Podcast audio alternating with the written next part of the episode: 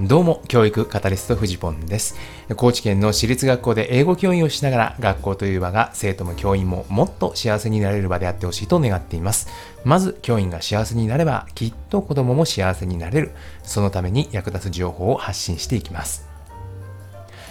さて、検索窓に入れるキーワードで子どもの人生が変わる時代というテーマで今日はお話をさせていただきたいと思います。これはですね、私の話というよりもですね、読んだ記事がすごく面白かったので、その紹介なんですけれども、ニュースピックスの記事の中でですね、Life is Tech の讃井康友さんが、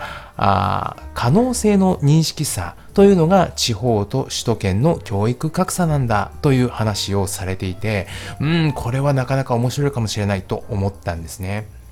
ライフズテックの讃井さんというのは、全国で IT キャンプやコミュニティを立ち上げられている方で、全国のプ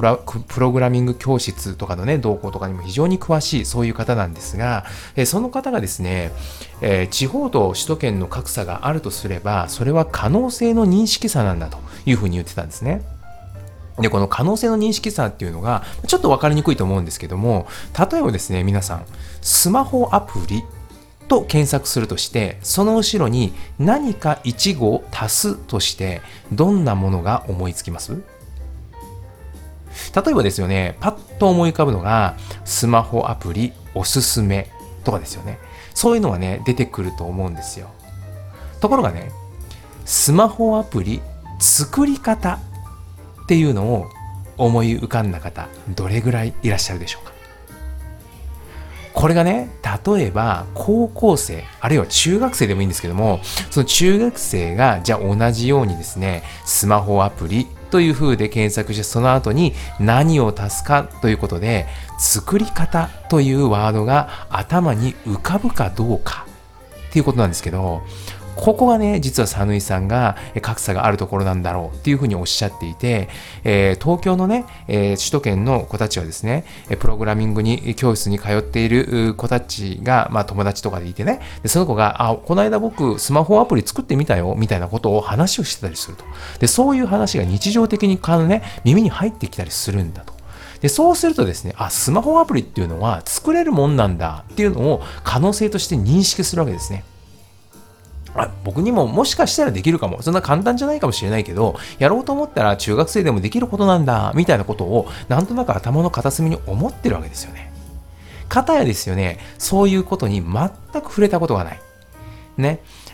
スマホアプリなんて作れるなんて考えたこともないっていう風な世界に生きている人であれば、この検索のワードっていうのは絶対に浮かんでこないものなんですよね。で、この検索窓に入れるキーワードで人生っていうのが変わってきますよねっていう話なんです。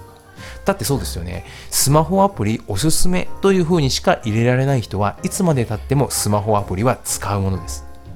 ところが、スマホアプリ作り方というふうで検索できる人は、スマホアプリを作る側に回れる。そしたらですね、自分がですね、やりたいことの幅っていうのはめちゃくちゃ大きく広がるわけじゃないですか。もしかしたらそれで会社が作れちゃうかもしれない。もしかしたらそれで億万長者になれるかもしれない。そう考えたら、本当にこの検索キーワードで人生が変わる時代なんですよね。ならば教員はどうしたらいいのかね。これ我々教員っていうのもね、ひょっとしたらこの教科の枠を超えてアップデートし続けないと、子供の可能性を知らず知らずのうちに潰してしまっているのかもしれないですよね。これ結構怖いことだなというふうに思いますね。なんかね、こういうところにすごくアンテナを張っている大人がいて、最近こういうのってできるらしいよ、こういうのやったことある人いるらしいよみたいなことを普段から子供との話の中で出せていれば、そのキーワードが頭の中に残っていて、でいざという時にですよね、はっとそのキーワードが出てくるということはありうるんですよね。ところが周りの大人がですよね、そういう話をできていないとなると、やはり子どもたちは、インターネットにつながっている時代といえども、そこには認識が至らないということなんですね。もうね、みんなこういいんですけど、ググればいいっていうわけですよ。ね、知識はそこにあるんだからググればいい。それは確かにそう。ただ、なんて調べたらいいのかわからない。ここが格差なんだというふうで言われています。これね、私も本当に ICT をね、学校なんかでやっていくときにめちゃくちゃ思うんですよ。ICT できる先生って検索ワードの使い方がうまいんですよね。僕それすっごいね、上手な先生見てて思うんですよね。いや、これどうやったらやったらいいのかな、わかんないなとかって言ってる時に先生に聞きに行くと、その先生がね、答えを知ってるわけじゃないんですよ。その先生がね、答えを知ってるわけじゃなくて、検索キーワードを知ってるんですよ。ここなんですよね。だからね、僕今日のこの話すっごいピンときたんですよ。いかがでしょうか。何かの役に立てば幸いです。それでは。